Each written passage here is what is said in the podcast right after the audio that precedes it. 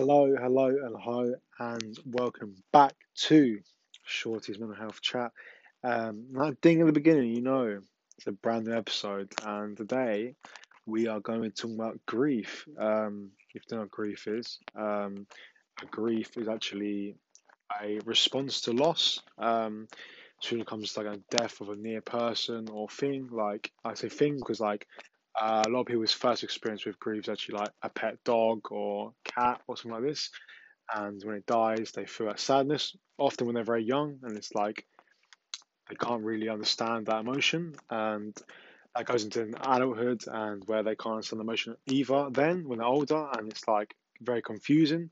So hopefully today's episode can almost explain that and explain uh, how you felt if you've experienced grief in the past or if you're going through it right now then uh, hopefully this can explain a few things in your head and uh, you feel a bit more comfortable with it and uh, hopefully get some help and you feel better. So, uh, yeah, let's get straight into it.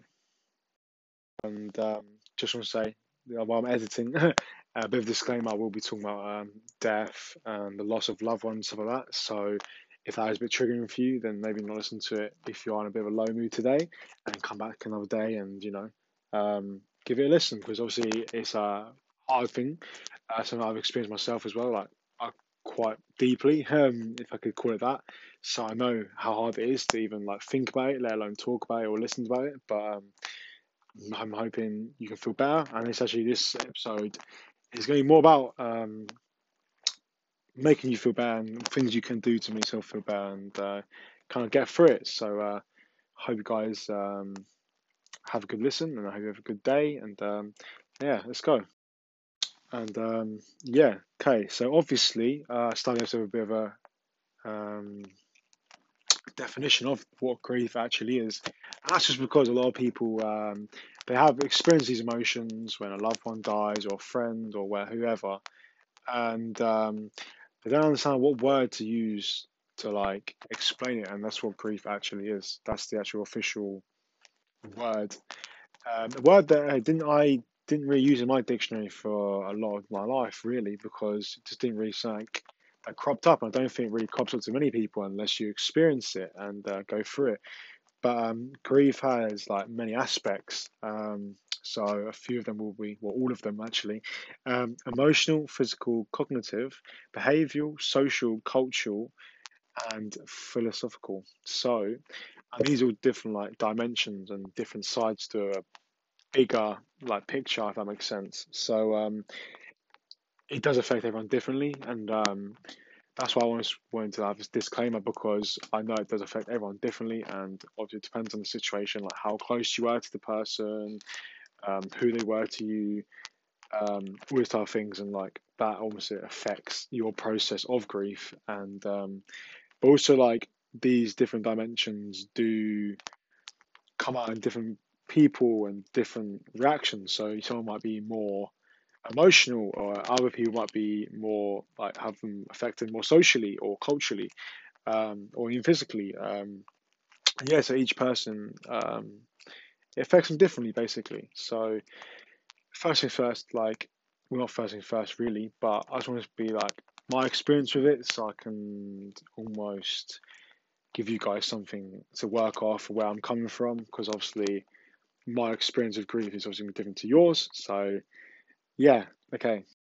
And um, yeah, so my first experience of grief was when I was 17, um, and my granddad died, and I never really experienced death in my life, if I'm being honest. Like, it wasn't something I really thought about, you know, and uh, his, his death was very unexpected. He didn't have an illness, or anything like that. He just passed away overnight, and um, he was a big uh, part of my life, really. Um, a bit, a bit of a part I didn't really understand until like when I've been older. But um, yeah, it was definitely a big part of my life, and um, so that almost like pillar is taken away. It is a bit of a support systems like well, part of your support systems being removed. I think that's why a lot of people do struggle with death, and like, as human beings, we do struggle with it because it's not just the person and the interaction, but it's their support system, um, the memories, all these type of things, and this is where um, we go. We'll go into that a bit later on, but like things like memories and what how you saw that person, how they saw you, and that's their, your relationship with them is like all part of how the grief process really goes. Really, it is definitely about like it's all a big process. A process which might take a month, um, three months, a year, two years, and for some people it's a lifetime. You know, um, especially if someone's close. Like a lot of people um, say, like when they lose a like a, a partner, like a love, uh, um, their other half, uh, if that's like marriage or girlfriend, boyfriend, whatever, um, they then don't marry again because they feel that grief hold, almost not holds, holds them back, but it's like their love for them. You know, grief is really grief is love. You know, and like the love for them, the person who did pass away uh, or died, whatever you want to call it, um, doesn't go away. You know, the love's still there forever, and that's why grief can last a long time because. And even when the grief isn't there, you still love them, but it's in a different way. You know, it's more of a a reflective, a reflective love. You know, not a not a uh, what's the word, present love. If that makes sense. Like in the present, uh, it's more in the past, um, which goes into different stages of grief because there actually are psychological studies. Um, one being the Kuba Kubel Roll Kubel Ross cycle. I, want, I hope I didn't butcher that name, but I think it's Kubel Ross, and uh, he uh, had uh, one, two, three, four, five. So had a five stage theory, um, how people get through grief. Um, I can't give, I'm not going to give like time zones for this. I'm going to give I feel like I had um, and what I like really went through and uh, like each stage. Does that make sense? Um, like how much time I spent on each stage. Uh, and then we'll go on to my other experience with grief, which is a bit of a different one, because uh, instead of a family member, it was a friend, you know, which is obviously, as I said, each experience with grief, even like the same person has been grief twice or three times, four times, whatever, how many of the times, they're, each time's different, you know, it depends on the relationship, as I mentioned in the beginning. But the first stage uh, on this Kubel Ross cycle is denial.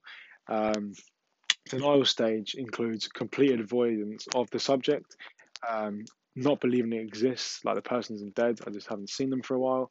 Uh, these are like common thoughts uh, that go through people's head who are experiencing like this first stage of grief, and this is basically a protection strategy by your brain to like not suffer, because it is like you are basically suffering. Um, and that goes into the next one, which is actually anger. Um, is where complete irritation of everything in life. This could be anger towards the person who died, uh, how they died, um, what like what happened there in that situation. Like you anger towards the last like last time you saw them. Um, a lot of anger, and this is that's basically you brain saying, "Ah, oh, I wish it was different," you know, and you your brain wants something different. It's like wanting the candy, but you can't get it because you haven't got the money to buy it. You know what I mean? So it's that almost that anger of like wanting something to be different, but you can't go back in time, and that's where it goes into the next one, which is actually a bargaining stage.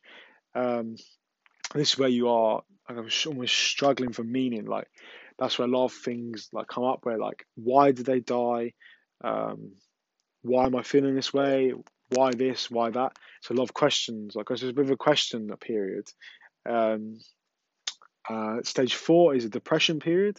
So after you said why, you almost feel helpless because you can't find the answers, and that's because there isn't any. Like if someone like passed away, they might have been ill, or be unexpected, or they a car crash, you know, anything like this. Like it's life, you know. Death is a part of life, and when you have that, you go into the last stage, which is actually acceptance, and that's when you accept that death is part of life and you almost like move on with your life with your life fully knowing at the end of your life there will be death and that's just a fact of life basically um, time wise i'd say the denial one um, for me it was quite short because i hadn't experienced death before so i almost went into it straight away like ah they're dead um, which should be really laughing but that's how it was for me. Obviously, everyone's different. Um, the anger stage was actually quite a bit of a longer one um, because it was an unexpected death and someone was close. Oscar was very close to me. Um, I did feel a lot of anger. Was like, oh, why did this happen? Especially when it was like he died on my birthday as well, so there's a bit of anger towards that as well. Like, oh, why me? Uh, why this now? Uh, like these type of things. Um, the bargain stage, uh, uh, this is like almost these two almost linked together for me. Uh, these two stages like basically the same for me, where it was like anger and asking why at the same time. Uh, so that was yeah like a few months I'd say, um, definitely a few months at least. Um, the depression stage that was a bit of a long one as well for me. Uh, where I was actually diagnosed with depression, like um, by a doctor and by a therapist. Um, that's where I actually got therapy for the first time in my life uh, for this. Um, and that was like a, a, six month to 12 month period where I didn't feel down, didn't want to do things, all this type of stuff. That obviously that helplessness. Um, and that's where you like you do feel like you're in the dark and there's no way out, if that makes sense. And then it, for me anyway, it was overnight where one day I woke up and I accepted it, you know, and I moved on and I um, obviously it wasn't actually like that, but it felt like that anyway for me. Anyway, I just woke up one day and I was like, oh, it is what it is, and that's how the best way to explain it for with death and grief is it is what it is. Um, as I said, it is part of life, and um, you honestly learn to get on with it. Uh, as I mentioned, um, my second experience with death, uh, with grief, should say, was when a friend passed. Um, very sad circumstance, well, which we don't want to go into too much in on the podcast, but he is always in my thoughts. But he sadly passed away, and I completely went past the denial. Oh, the denial stage probably lasted about five minutes, and I got a phone call from another friend saying it was actually he was actually dead. I, at first, I thought it was a bit of a joke. Um, that they were like drinking or something like this and like having a party and they're just telling me, oh, someone's dead. But then I got another phone call and someone was like close to me, and I was like, oh wow, okay, this is real. Uh, so it showed anger, trying to find out what happened. Um, obviously, circumstances were quite sad, um, so there was a lot of questioning, like straight away, and like I almost went through this fee, the first three steps of denial, anger, bargaining, within like 24 hours, um, and then the depression hit um, after those 24 hours. I would say last maybe three to four months, where it was like deep and it was like a lot of questioning myself, uh, if I could done anything. That's a big thing when it comes to grief, as you you be asking. It's pretty, it's very normal. Um, I think everyone really, everyone, anyone who's actually experienced grief properly, uh, fully, they'll ask themselves like, could they have done anything to stop it? Um, especially in certain certain circumstances. Uh, English. um, yeah, I mean, I know I'm from England, but my English is not the best. But okay, it doesn't matter. um, yeah, and then obviously that acceptance was about six to seven months afterwards. Um, and that's where I was almost just like, it is what it is. We carry on these type of things. And um, but then yeah, I, as I've said, I've experienced two different deaths and two different uh, things of grief, uh, or causes of grief, but the stages are the same, uh, but the timescales are different. And this, as I said from the beginning, person to person. If you don't relate to what I'm saying, like it's perfectly fine. Everyone's different, and I'm just sharing that story. So if you can relate to any of this, then uh, it's it's normal. You know, your, what you experience is very normal. Um, and, and anything else you are experiencing is perfectly normal. Like you are probably missing that person, and I can definitely relate to you on that anyway. Um, because we don't want people to die, obviously, but we have to learn to accept it. You know. So next part so this part is the do's, the what to do um, if you are in a, any stage of grief, any of the ones I mentioned before. Um, away, talk. Um, big thing when it comes to grief. Uh, talking therapy is the best way to get through it. That could be to a friend, to the air, to yourself, um, to a counsellor. Uh, we'll recommend Cruse counselling if you are from the UK. I don't know if they are international. I'm not sure if they are, but Cruse, as in C R U S E. My school put me through to these people straight away um, I think they realised how things had affected me, especially my schoolwork. And um, yeah, so C R U S E, and they are a bereavement counselling service. Um, mine was for free. I'm not sure if it is paid, but a thing that maybe the school paid for me. I'm not too sure on that but um, yeah, they're great people and they can really help you. And the next point, obviously, that's um, talking side of it, but also like something you can do for yourself actually on your own is do things that make you happy, you know, and especially do things that you used to do with that person or pet or whoever or whatever. Um, could be playing a game or a big thing for me was like Monopoly. Like me and my granny used to play Monopoly together like a thousands and thousands of times. So that was a big part of me, like having a game of Monopoly made me like almost bring back their memories and like almost like instead of making it like a sad memory, like turn it into a happy memory again because you're having fun and you're doing things um, with Monopoly. Uh, in my case anyway, uh, that could be like watching a movie, your favorite movie of them, or going for a walk where they used to go, or um, just going to their favorite cafe or restaurant. You know, all these type of things. Like at first, it's very emotional. It's very sad. I can understand that, but after like the first time or the few first few times, you can actually start to normalize it in your brain and almost like, you know, turn it into a bit of a happy memory. And it always will be a happy memory for you and your experience with them. And that's just what's being human, you know, we make connections with other people and we don't want to lose them, you know. That's basic grief is you're losing that connection. But you always actually will have that connection with them because we have memories, you know. A very big part of the brain is uh, story memories, so we always have them. Um, do do get sleep. Uh, that's a big one. Uh, obviously, go back to my other episode on sleep and insomnia because obviously, if you don't sleep, you're gonna feel worse and you're not really gonna process things properly because when we're sleeping, that's when we process thoughts and feelings. So, sleep's important. I've done an episode on that, as I said.